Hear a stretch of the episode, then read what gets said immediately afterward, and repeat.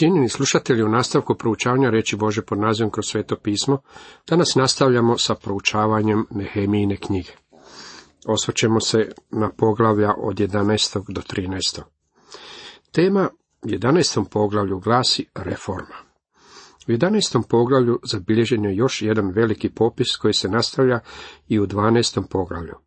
Ovi su ljudi bili voljni učiniti što god je Bog od njih želio. Promotrimo nekoliko stihova iz ovoga poglavlja. Tada se nastaniše knezovi narodni u Jeruzalemu, ostali je narod bacao ždrijeb da od svakih deset ljudi izađe jedan koji će stanovati u svetom gradu Jeruzalemu, dok će ostali devet ostati u drugim gradovima. Narod je bacao ždrijeb, kocke. Jedan od svakih deset ljudi ostaće u Jeruzalemu. Ostalih devet preselit će u neki drugi grad. Mislim da je osoba koja je izvukla najkraću slamčicu ostajala u Jeruzalemu, ostalih devet odlazilo je nastaniti se drugdje. Radilo se o situaciju u kojoj je moglo doći do mnogobrojnih pritužbi. Bila bi to savršena prigoda da ljudi počnu govoriti zašto je Bog dopustio da se meni to dogodi. Radije bih živio u manjem gradu ili na selu. I narod je blagoslovio sve ljude koji su dragovoljno htjeli živjeti u Jeruzalemu. Čak i u ono vrijeme bilo je mnogo ljudi koji su željeli preseliti u prigradska naselja. Međutim, za one koji su željeli ostati živjeti u Jeruzalemu, narod je bio zahvalan Bogu. Ti su ljudi za nas stranci. Međutim, Bog je poznavao svakog pojedinog, tako je dao da se zapišu njihova imena, jer su im srca bila voljna. A evo glavara pokrenjskih koji su se nastanili u Jeruzalemu i po gradovima, Judeje, Izrael, svećenici, leviti, netinci i sinovi, Salamonovih slugu nastanili su se u svojim gradovima, svaki na svome posjedu. U narednim stihovima zapisano su imena onih koji su bili voljni ostati živjeti u Jeruzalemu. Bog zapaža spremno srce. U 12. poglavlju nastavlja se popis imena započet u 11. poglavlju. Ljudi navedeni ovdje su oni koji su proslavljali Boga. Pred dosta godina dok sam još bio pasor običavao sam posjećivati jednu gospođu koja je gubila vid, a djelomično je bila vezana i uz invalidska kolica. Čovjek je pomislio da su toj gospođi potrebni pomoć i utjeha. Ako ćemo iskreno, mislim da joj to nije bilo potrebno, ali sam ja trebao pomoć u ono vrijeme. Bio sam mladi propovjednik i odlazio sam k mojoj sestri, njoj poslušati je, znate zašto? Zato što je proslavljala Boga, kako li je samo znala proslavljati gospodina. Poglavlje 12 donosi popis onih koji su proslavljali Boga i vjerujem da je njeno ime također na tome popisu. Nemamo najnoviji popis, Bog sigurno zna, održava trajni popis imena. Veći dio ovog poglavlja zaokupljen je posvećenjem Jeruzalemskog zida. Bio je to izuzetno uzbudljiv događaj. Kad je bila posveta Jeruzalemskog zida, potražili su levite svugdje, gdje su stanovali da ih dovedu u Jeruzalem, te proslave posvetu radošću, zahvalnostnicama i pjesmom uz simbale, harfe i citre. Iskupiše se pjevači sinovi Levijevi iz kraja oko Jeruzalema iz netofatskih sela. Doveli su sve glazbenike. Održali su veliki glazbeni festival. Ovdje su navedena imena onih koji su upisani u Janjetovu knjigu života. Sastali su se kako bi posvetili zidine Jeruzalema. Nehemija je na ovo posvećenje doveo ljude iz cijele zemlje, jer je Jeruzalem bio grad u kojem se nalazio njihov hram. Potom su oba zbora zauzela mjesto u dom Božjem. Tako i ja sa mnom polovicom odličnika. Nehemija u nastavku navodi svećenike, svi su bili ondje. Toga su dana prinesene velike žrtve, ljudi su dali oduška radosti, jer ih je Bog ispunio velikom radošću. Veselile se i žene i djeca, i radost Jeruzalema čula se nadaleko. Stranci, posjetitelji, turisti i ostali koji su prolazili tom zemljom i čuli velike uzvike slavljenja i radosti, vjerojatno su rekli, što se to ondje događa? Nesumnjivo su prišli bliže da sami vide kako li je to bilo svedočanstvo poganskome svijetu kojim su bili okruženi. Jednom prigodom, dok sam bio u Aucklandu u Kaliforniji, prolazio sam pokraj stadiona na kojem se igrala bezboj utakmica. Netko je otrčao Homerum i cijeli se stadion orio povicima. Sigurno je to bila uzbudljiva utakmica, i volio bih da sam mogao biti ondje i gledati. Vidite, bila je to prirodna reakcija. U taj sam čas pomislio, o, kad bih barem takve povike čuo kada propovjedam. Cijeli grad bi to čuo i čini mi se da bi mnogi došli istražiti o čemu je ipak riječ. Jedan od razloga zbog kojeg ljudi mimo ilaze crkve u današnje vrijeme je taj što misle da se radi o skupu na smrt dosadnih ljudi. Najžalosnije je to što su u pravu u devet od deset slučajeva. Na našim bogoštovljima trebalo bi biti mnogo više gospodnje radosti, istinske radosti. U poslanici Filipijanima vidjeli smo kako je sam izvor snage upravo radost, a zapamtimo također da je Nehemija rekao gospodnja radost, vaša je radost. Ako ste rasplakani, kršćanin, tada nećete biti baš preveliko svjedočanstvo. Jedna draga gospođa rekla mi je, moj je muž nespašen i jednostavno ne znam kako ga dohvatiti. Zatim je počela pričati, razgovaram s njim za doručkom ujutro. Plaćem i govorim mu koliko ga volim i koliko bih željela da bude spašen. Za večerom je činila to isto. Malo sam razmišljao o takvoj situaciji. Biste li vi voljeli doručkovati večerati sa uplakanom ženom? Ne znam kako vi, ali ja sigurno ne bih htio. To ne bi nimalo pomoglo mojoj probavi. Stekao sam dojam da je njen muž već jako umoran od takvog tretmana. Kasnije sam joj rekao, imam jedan prijedlog. Zašto ne biste prestali razgovarati sa svojim mužem za doručkom i večerom?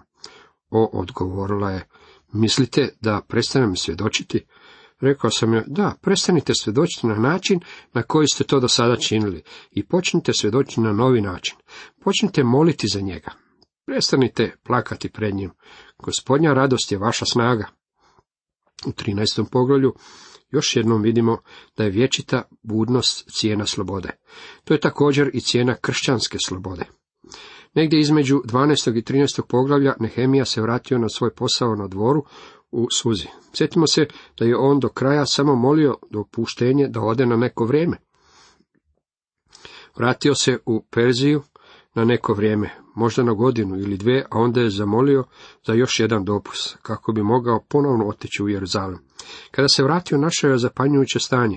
Ljudi nisu živjeli odvojenim životom kako su trebali. U ono vrijeme čitala se narod tu knjiga Mojsijeva i onda se našlo zapisano da Amonac i Moab ne smiju nikada ući u zbor Boži, jer nisu sinovima Izraelima izašli u susret s kruhom i vodom, nego su čak najmili protiv njih Bileama da ih prokune, ali je naš Bog obratio kletvu u blagoslov. Kad su čuli zakon, isključili su iz Izraela sve strance. Izvješće o Bileamu nalazimo u brojevima 23 i 24. Izraelci su pročitali to izvješće i zaključili su da ono što moraju učiniti je da budu poslušni Božoj riječi. Sklopili su miješane brakove sa Amoncima i Moapcima, a što im je Bog zabranio. Izraelovi sinovi shvatili su da ih moraju istjerati iz zemlje. I prije toga svećenik Elijaših, postavljen nad sobama doma Boga našega, pjaše svom rođaku Tobiji. O, o, tu je veliki svećenik bio povezan s Tobijem putem braka svoga sina ili kćeri. Sam veliki svećenik bio neposlušan Bogu u ovom vrlo važnom pitanju odvojenja. Bog je oštro zabranio miješanje brakova sa poganima.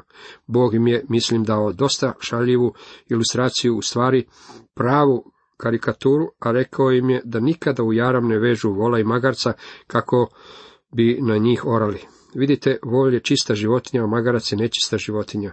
One ne smiju biti ujaramljene u jedan jaram.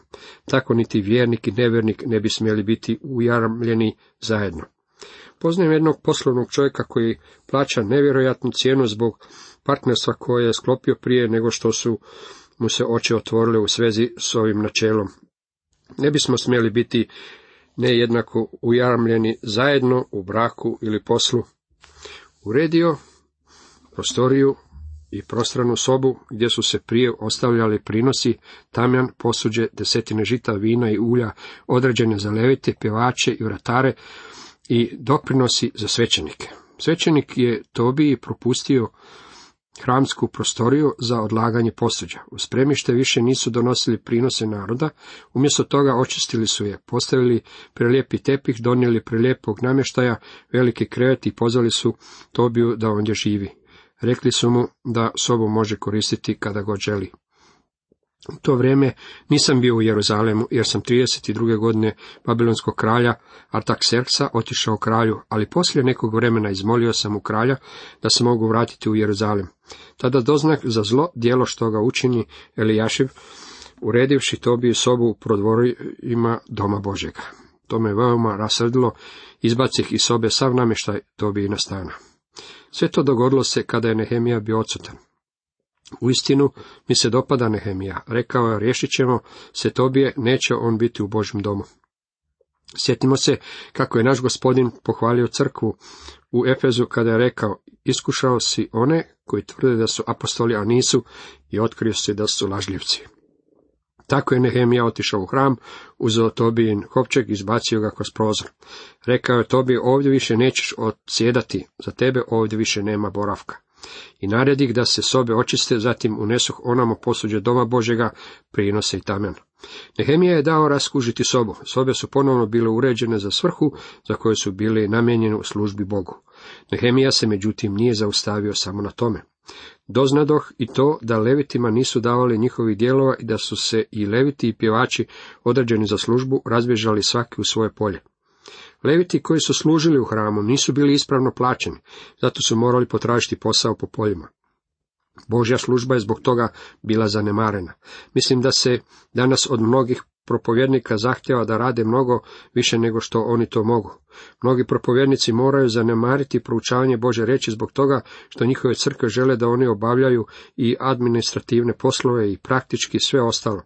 Njemu je potrebna pomoć sa odgovornostima crkve kako bi on bio slobodan proučavati i moliti. Jako volim Nehemiju, a mislim da sada otkrivati zašto. Rekao je da propovjednici moraju primiti povišicu. Rekao im je, počet ćete donositi desetinu koja ovdje pripada i pobrinuti se da ovi ljudi koji se nalaze u Božoj službi budu zbrinuti. Hej, u istinu mi se dopada ovakvi lajci, a Bog je to opravdano i opravdavao, moram usput napomenuti. Zato, sjeti se mene, Bože moj, ne preziri mojih pobožnih dijela koja učinik za dom Boga svoga i za službu u njemu. Nehemija je zamolio Boga da zabilježi ono što je on učinio, a gospodin je baš to i učinio. Tako tome i čitamo u njegove riječi. Nehemija je također otkrio da je narod činio još nešto. Kršili su zapovjed o suboti. U ono sam vrijeme vidio u Judeji ljude koji gaze u tjescima u dan subotni. Drugi su nosili snopove žita, tovarili na magarce vino, grožđe, smokove i svakojake terete, da ih u dan subotni unesu u Jeruzalem. I prekorih ljude što u taj dan prodaju živež. A tirci koji su živjeli u Jeruzalemu donosili su onamo ribu i svakovrsnu robu da ju prodaju židovima u subotu. Dolazili su s obale i donosili su ribu. Prekorih judejske velikaši rekoh im, kakvo to zlo djelo činite i skvrnite dan subotni. Velikaši su bili ti koji su to uopće i dopustili. Nisu li tako činili i vaši oci, te Bog naš doveo svu ovu nesreću na nas i na ovaj grad, a zar vi želite umnažati gnjev protiv Izraela skvrneći subotu? Nehemija je podsjetio narod da ih je Božji gnjev. Ranije snašao upravo zbog toga što su činili ono što se činilo i u Nehemijino vrijeme. I zapovjedih još da uoči subote, kad se mrak spusti na Jeruzalemska vrata, zatvore njihova krila i rekoh neka se ne otvaraju do iza subote. Postavio sam nekoliko svojih momaka na vrata da se ne unosi nikakav teret u dan subotni. Jednom su ili dva put trgovci i prodavači svakovrsne robe proveli noć izvan Jeruzalema, ali sam ih upozorio i rekao im, zašto provodite noć pod zidom, ako to ponovite, dignuću na vas ruku. Od toga vremena nisu više dolazili u subotu. Neposredno u oči subote, kada je zalazilo sunce, Nehemija je zapovedio da gradska vrata budu zatvorena. Trgovci su dolazili sa svojom robom misleći da će je prodati. Nehemija se popeo na zid da vidi jesu li trgovci stigli, a oni su već čekali pod zidom. Došli su prvu subotu, a vrata su bila zatvorena. Došli su i drugu subotu, a vrata su i opet bila zatvorena. Zatim im je Nehemija rekao, ako dođete još jednom, dignuću na vas ruku. Znali su da Nehemija misli ozbiljno, pa više nisu dolazili. Nehemiju je pozornost privukla još jedan prijestup. Onih sam dana vidio i židove, koji se bjahu oženili Aždođankama, Amonkama i Mapkama. Polovica njihovih sinova govorila je aždotski ili jezikom ovoga ili onoga naroda. Više nisu znali govoriti židovski. Korio sam ih i proklinjao. Neke sam i tukao, čupao im kose i zaklinjao ih Bogom. Ne dajte svoje kćeri njihovim sinovima i ne uzimajte žene od njihovih kćeri za svoje sinove, a ni za sebe. Nehemija je otkrio židove koji su se oženili ženama iz poganskih naroda. Nehemija ih je proklinjao, neki tukao, čupao im kose. Kada piše da ih je proklinjao, to ne znači da je psovao, već da je, je nad njima izricao prokletstvo. Natjerao ih je da se zakunu, da se više neće ženiti sa strancima, koristio je krajnje mjere, ali su one bile potrebne. Probuđenje će, vidite, uvijek dovesti do reforme. Kada dođe do probuđenja, sve što je potrebno očistiti, bit će očišćeno. Jedini način na koji naš narod može riješiti svoje probleme s kojima se suočava je putem probuđenja među Božim narodom. Nehemija zaključuje riječima. Spomeni se Bože moj ovih ljudi jer su oskvrnili svećeništvo i zavjet svećenički i levitski. Tako sam ih očistio od svega, tuđega i opet uspostavio službe svećenika i levita, dodijelivši svakome njegov posao. Uredio sam i da se nose drva u određene dane i prvine. Sjeti me se, Bože moj, za moje dobro. Ovi stihovi sažimlju veliki Nehemijin doprinos duhovnome blagostanju njegovog naroda. Svi stranci bili su uklonjeni sa časnih i odgovornih položaja, a svećenicima i levitima bila su vraćena njihova prava zanimanja. Bili su obnovljeni prinosi u hramu. Nehemijine posljednje riječi su, sjeti me se, Bože moj, za moje dobro. Naš je gospodin predivno odgovorio na njegovu molitvu, bilježeći njegova dijela u svojoj riječi, a što je trajni spomen. Bog se sjeća njegova dobra i ja se također sjećam Nehemijina dobra. Nadam se da je i sa vama tako. Bio je uistinu velik Božiji laik. Cijenjeni slušatelji, toliko za danas.